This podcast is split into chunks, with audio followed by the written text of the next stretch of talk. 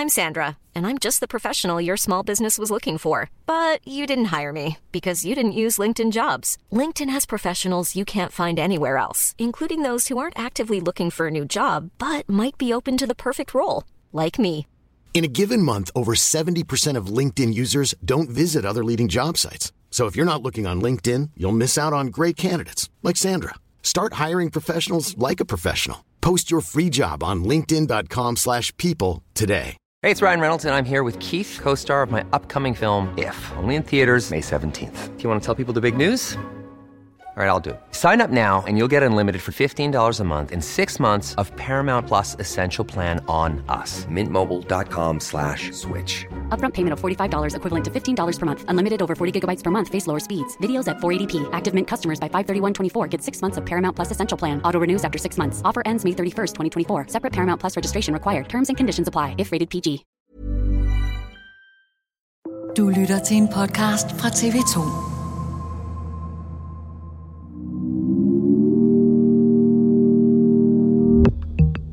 Efter måneders drama har Polen fået en ny premierminister. En mand, der ikke bare kan få stor betydning i Polen, men faktisk for magtbalancen i hele EU. It's the second coming of the Donald, Donald Tusk, with implications well beyond Poland's borders. Donald Tusk hedder manden. Han vil stille LGBT-personer bedre, give polske kvinder rettighederne tilbage, og ikke mindst, i hvert fald set fra vores stol, forbedre forholdet til EU. Polen er altså tilbage på den liberale, pro-europæiske linje. Hvad har gjort, at Polen pludselig står med en pro-europæisk regering efter otte års højredrejet og nationalistisk styre? Og hvad betyder det for Europa, at der nu blæser nye vinde over Polen? Det spørger jeg om i dato i dag. Mit navn er Andrea Dragsdal.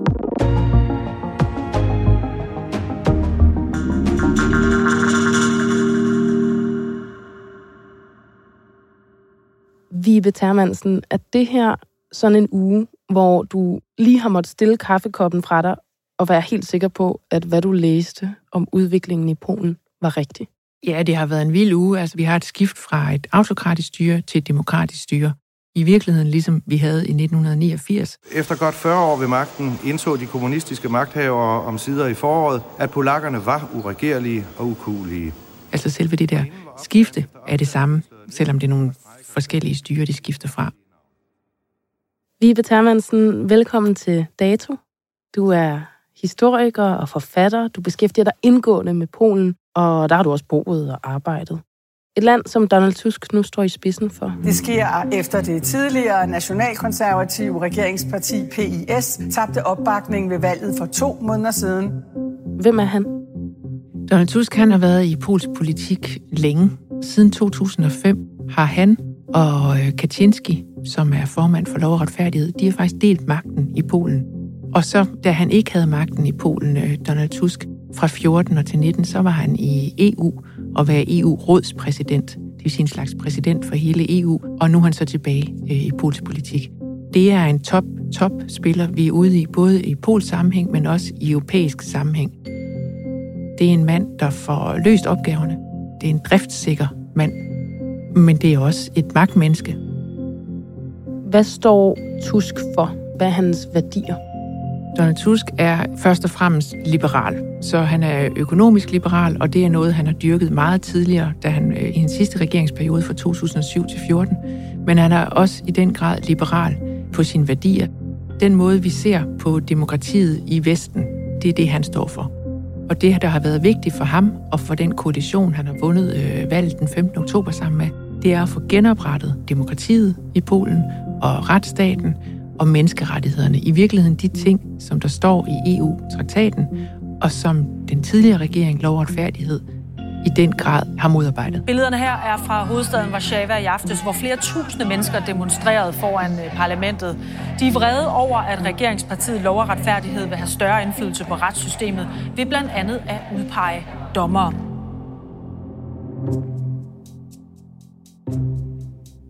Donald Tusk står altså i skærende kontrast til det parti, der har regeret Polen de seneste otte år. På dansk kalder vi dem Lov- og Retfærdighedspartiet. I sin regeringstid har de gennemført hårdt kritiserede retsreformer, indsnævret både kvinder og LGBT-personers rettigheder. De er blevet kritiseret for at decideret at afmontere basale demokratiske værdier og magtens tredeling. For tilhængerne, der står de for solide familieværdier og stabilitet.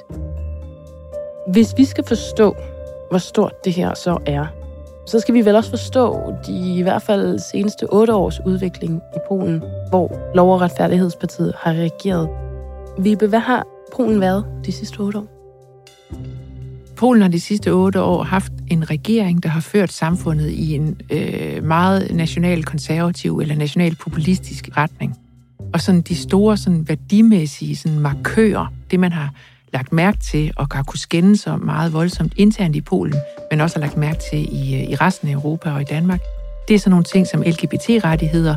De seneste år har det stærkt konservative og katolske regeringsparti nemlig sat LGBT-personer under et stigende pres. Og abortrettigheder. Nu har regeringen skærpet landets abortlovgivning. I praksis er der dermed næsten tale om et totalforbud. Eksempelvis kan kvinder ikke længere få en abort, selvom fosteret har alvorlige misdannelser.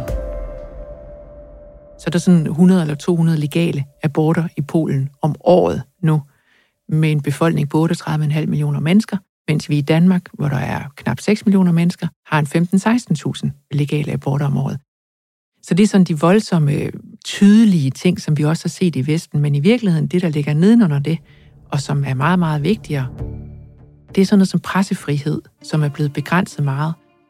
På den måde kan man styre, hvad polakkerne ved, de har fuldstændig overtaget statsmedierne, som er blevet sådan en helt stalinistisk propagandakanal.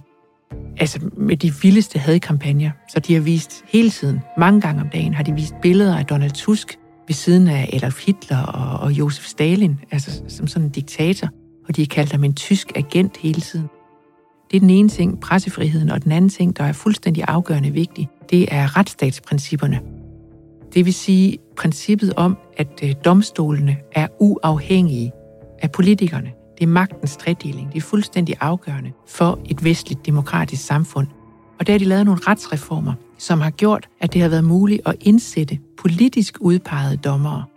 Og derfor kan man aldrig vide, måske de her domme, de her dommere afsiger, måske det er nogen, de afsiger, fordi sådan læser de juraen, men vi ved det ikke. Det kan også være, at de afsiger dem, fordi så kan Lovretfærdighedspartiet bedre lide dem.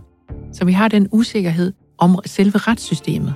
Hvis nu retssystemet virker, så kan man sagssyge folk, der er efter LGBT-personer, eller man kan sætte spørgsmålstegn ved det her med den frie abort, eller, altså man kan, man kan gøre alt muligt, hvis retssystemet virker. Hvis retssystemet ikke virker, så er det lige meget, hvad man gør ved resten. Det er et politisk parti, valgt ved et legitimt demokratisk valg. Har de haft befolkningens opbakning? Ja, det har de. Og i 2015, der blev de valgt legitimt ved et demokratisk valg. Og der fik de flertal i parlamentet. Men siden da har de ændret alle mulige love, så valgene siden da har været frie, men ikke fair. Og det er fordi, de har sat sig sådan på statsmedierne, så oppositionen er simpelthen ikke blevet repræsenteret, har ikke fået lov at fortælle øh, om dem selv, men tværtimod er der hele tiden blevet kørt øh, hadkampagner på dem. Hvordan har den her udvikling påvirket Polens forhold til resten af Europa? Polen har siden 2015 fået større og større problemer med EU. Og det er fordi, øh, når man er medlem af EU, så har man skrevet under på EU-traktaten. Der er jo ikke nogen, der tvinger nogle lande til at være med i, i EU. Polen har selv bedt om at blive medlem af EU, og de har kæmpet virkelig hårdt for at opfylde alle kriterierne, og blev faktisk medlem af EU i 2004. Og i EU-traktaten, der står der nogle forskellige ting, og i artikel 2, der står der, hvad EU's værdier er, hvad EU's fælles værdier. Og det er blandt andet demokrati og retsstat, menneskerettigheder og ligestilling og den slags ting. Og det er det ikke opfyldt. Så derfor har der været større og større problemer internt i EU siden 2015. Og faktisk så er der rigtig, rigtig mange penge, EU-midler, som egentlig er øremærket til Polen, men som bliver tilbageholdt lige nu, fordi Polen ikke overholder øh, EU's regler. Og EU har jo også haft mange problemer med Polen, der stiller sig på tværs og kræver alt muligt. Ja, i den grad. Og så fordi det er internt i EU, så har det været sådan, at Polen har været meget, meget enig med Ungarn om alt det, der har med EU at gøre i hvert fald. Det eneste ting, de har været uenige om, det er Ukraine og Rusland. Men internt i EU har de været meget, meget enige, og derfor har de kunne bakke hinanden op, og derfor er det faktisk lykkedes dem at ødelægge en hel masse ting internt i EU. Valget i Polen tilbage i oktober blev kaldt det vigtigste valg i Polens nyere historie. Det så man også afspejlet i valgdeltagelsen, der var rekordhøj. Selvom Lov- og Retfærdighedspartiet blev det største parti ved valget, så var de langt fra faktisk at kunne danne en regering med et flertal bag sig. Men den polske præsident, Andrzej Duda, der faktisk selv har en fortid i netop Lov- og Retfærdighedspartiet, han gav dem lov til at gøre forsøget. Efter to måneder med politisk turbulens tabte partiet i sidste uge en mistillidsafstemning i det polske underhus i parlamentet. Hvordan følger den polske befolkning med i den mistillidsafstemning? det er blevet utroligt populært lige pludselig at følge med. Altså, der er jo sådan noget øh, tv inden fra SAME, fra parlamentets underhus. Det har vi også i Danmark, og det har ikke særlig store seertal i Danmark. Det plejede det heller ikke at have i Polen. Men det har det fået her efter 15. oktober. Den nye formand for parlamentet, ham der er blevet udpeget som formand for parlamentet her efter valget den 15. oktober, han er tidligere vært på tv. Og han har simpelthen formået at gøre det til sådan et kæmpe hit at sidde og se det her same TV. Man kalder det faktisk same flix, altså ligesom Netflix, fordi det bare er blevet så moderne. Og den der mandag den 11. december, så var der en biograf, en stor biograf inde midt i Warszawa. Den ligger faktisk i Kulturpaladset, det store vartegn inde midt i Warszawa, Stalins gave til det polske folk. Den her biograf, Kinoteka, de fandt på, at de ville vise direkte tv derfra Same, og så solgte de billetter til det, og de solgte popcorn, og så var der bare helt fuld af mennesker inde i salen her, som sad og fulgte med, og hudede og klappede. Øh, så man kan sige, at altså, demokratiet er simpelthen blevet moderne, ikke? når man sidder og følger med i sådan nogle afstemninger lige pludselig. Så det vi jo også kender fra Danmark, man kan jo godt gå ind og se Folketings-TV. Det sad der mange i en biografsal og så, og 100.000 vis var det, der så med på YouTube. Ja, altså vi kommer fra et land, hvor der var øh, virkelig, virkelig få, eller hvor der generelt har været, ligesom i hele det tidligere Øst- og Centraleuropa, den hele tidligere Østblok, har der været meget, meget lave stemmetal. Til det her valg den 15. oktober, lige pludselig, så var stemmetallene meget højere. Vi var helt op på 74 procent. Og så er folk simpelthen blevet interesseret i at sidde og se det her øh, fjernsyn, som nogen måske ellers ville synes var dødkedeligt. Lige pludselig sidder der 100.000 mennesker og bare øh, der og ser Sameflix. Hvor spændende kan det være at sidde og se en masse politikere debattere og stemme? Ja, nu spørger du mig. Jeg synes faktisk også, det er ret spændende at sidde og følge med i. Og der sker også øh, hele tiden meget inde i det polske parlament. Altså, polsk politik er bare aldrig kedelig. Der er måske alt for meget drama i virkeligheden, ikke? Og de står op på talerstolen, og de kalder hinanden alt muligt. Så var der en medlem af parlamentet fra øhm, et helt ekstremt højre parti. Ham her, han er simpelthen rendyrket nynazist. Han tog sådan en pulverslukker ude i parlamentet og slukkede nogle lys, sådan nogle Hanukkah-lys, der var stillet op for at fejre jødernes højtid.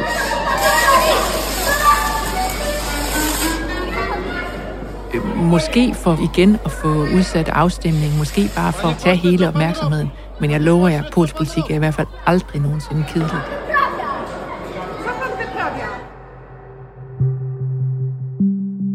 På trods af al dramatikken, så taber Lov- og Retfærdighedspartiet med Mateusz Morawiecki i spidsen, altså mistillidsafstemningen. I stedet så står Donald Tusk, lederen af partiet Borgerplatformen, nu i spidsen for Polen. Altså det er vildt, at vi har et skifte fra et autokratisk styre til et demokratisk styre, at det faktisk lykkedes dem at stemme sig ud af det. Altså der er ikke brug af vold overhovedet.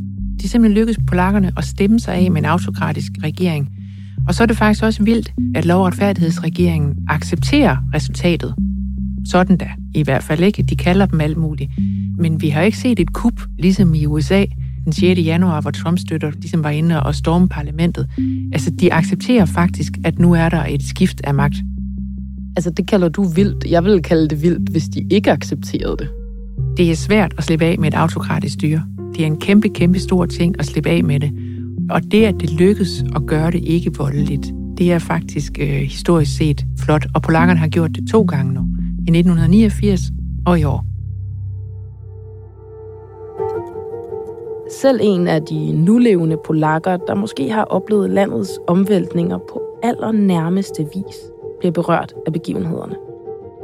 Lech Wałęsa, den gamle fagforeningsleder fra den frie fagforening Solidaritet, som vandt Nobels fredspris, som senere blev præsident. Han var det første præsident i det frie Polen fra 90 til 95. Han er også med derinde.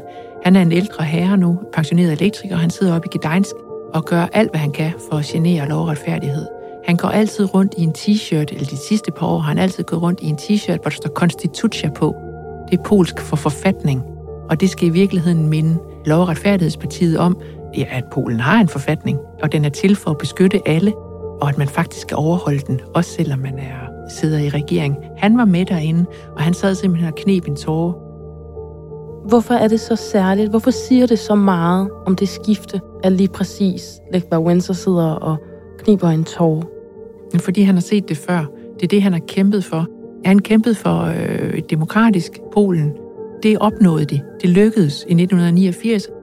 Og de kæmpede sig frem og kom med i NATO og kom med i EU, og det er faktisk gået utrolig godt for Polen økonomisk. Og på alle måder var Polen på vej ind til at blive sådan et ligeværdigt, stort land i EU. Og så blev det hele tabt på gulvet der i 2015.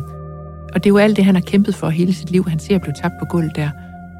Og nu lykkes det igen. Så der måtte han altså lige, øh, der måtte han knibe en tår. Og nu har Donald Tusk så overtaget. Hvad er det så for et arbejde, der venter ham nu? Det er et gigantisk arbejde, der venter nu.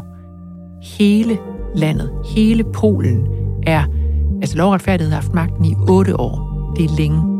De har været velforberedte, de vidste, hvad de ville, de har været grundige, de har simpelthen forandret hele samfundet. Så det er alting, han skal have ændret internt i Polen. Det er et kæmpe, kæmpe arbejde i sig selv, og der er alle mulige forhindringer. Præsident Duda, der sidder der øh, nu her, han er for Lov- og Retfærdighedspartiet. Al lovgivning skal han faktisk underskrive, og det kan han veto. Så i hvert fald halvandet år endnu, så kan der sidde en præsident, der fuldstændig nægter øh, at samarbejde. Det er bare en af, af stenene. Men bliver det så overhovedet en særlig stor forandring for Polen, hvis alt kan gå hen og blive veto? Spørgsmålet er, hvad præsident Duda vil gøre. Om han vil gøre det, eller om han ikke vil gøre det, ikke? Og i hvor høj grad han vil gøre det. Men han er ikke den eneste, der kan forhindre det. Altså, der er mange ting, der kan forhindre det udad til. Så er der det her kæmpe, kæmpe arbejde med at rydde op i alting. Og så er der faktisk også noget indad til, fordi de tre oppositionskoalitioner, der er gået sammen i denne her regering, er i virkeligheden også uenige om en hel masse ting. De er enige om det overordnede, og de har lavet øh, et regeringsprogram, som de har fremlagt. De har lavet en ministerliste. De har lavet en to-do-liste for de første 100 dage. Altså, de kommer virkelig forberedt og med et virkelig stærkt hold. Men der er også ting, som de er uenige om.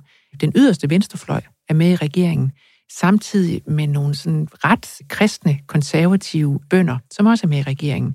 De skal nu sidde der og blive enige om politikken på LGBT-området og abortområdet for eksempel. Og det er lykkedes dem at finde nogle kompromiser, men der er mange ting.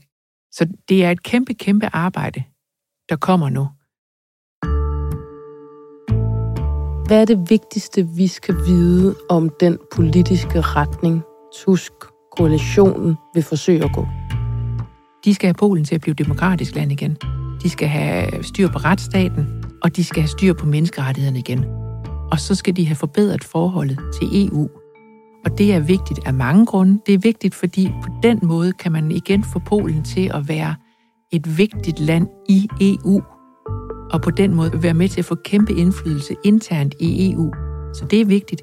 Men det er også vigtigt indrigspolitisk, fordi hvis Tusk leverer på det, han har lovet med demokrati og retsstat, så vil de mange, mange, mange milliarder euro, som EU lige nu tilbageholder til Polen, fordi den forrige regering ikke har øh, overholdt de her principper, de vil begynde at blive tøet op, og så vil de simpelthen rulle hen imod Polen. Og det vil betyde, at Donald Tusk kan levere på sine andre valgløfter. Socialpolitik, så han kan faktisk få penge ud og hjælpe almindelige polakker. Lov- og retfærdighedspartiet er jo stadig det største parti.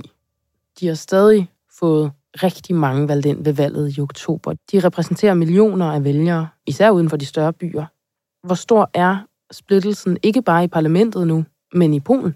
Polen er et samfund med to forskellige virkeligheder. Der er nogen, der ser den ene slags tv, læser den ene slags øh, aviser, hører den ene slags radio, og så er der nogen, der gør den anden. Så de har hver sine fakta, og de tror ikke på hinandens fakta. Så de har forskellige virkeligheder, og det er jo kæmpe, kæmpe stort at skulle have helet det. Det forsvinder ikke, fordi man får en, en ny regering. Der vil sidde en hel masse mennesker nu, som føler, at de er blevet forrådt, og nu har de andre vundet, og nu må vi kæmpe imod.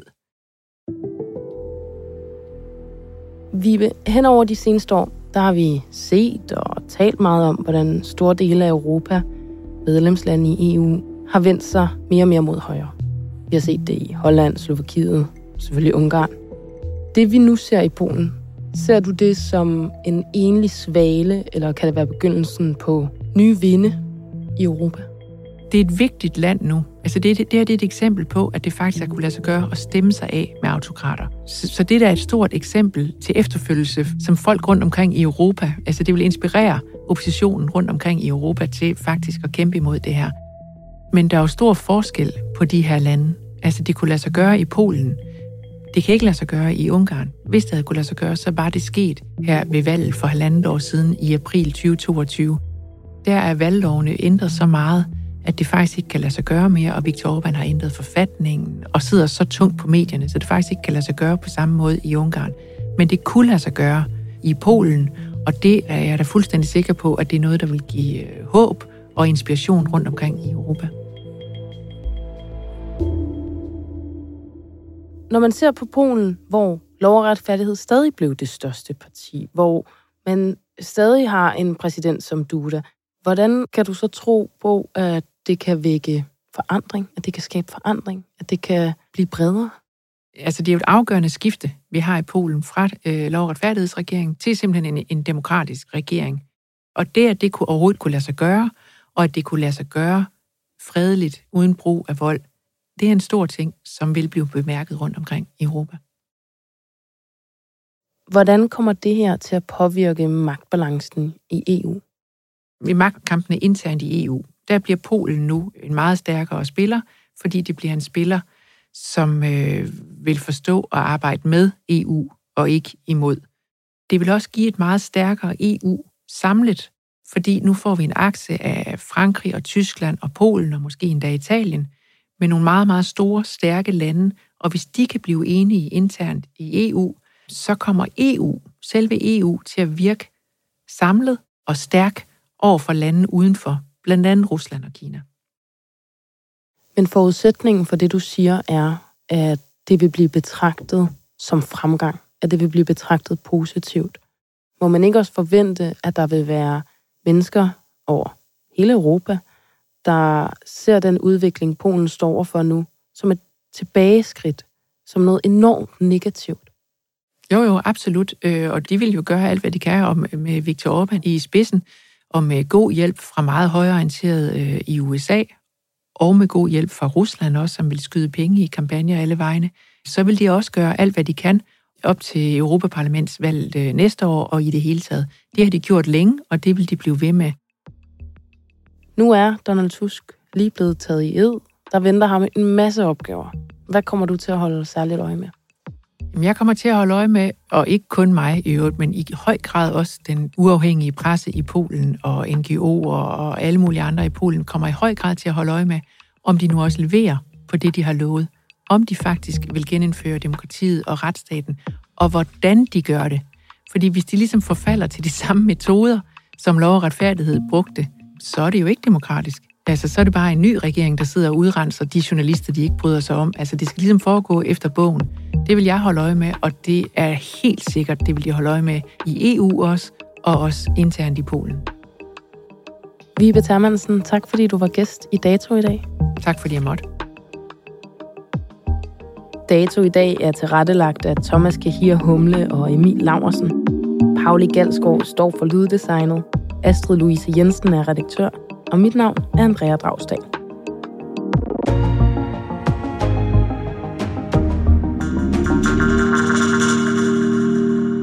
Du har lyttet til en podcast fra TV2.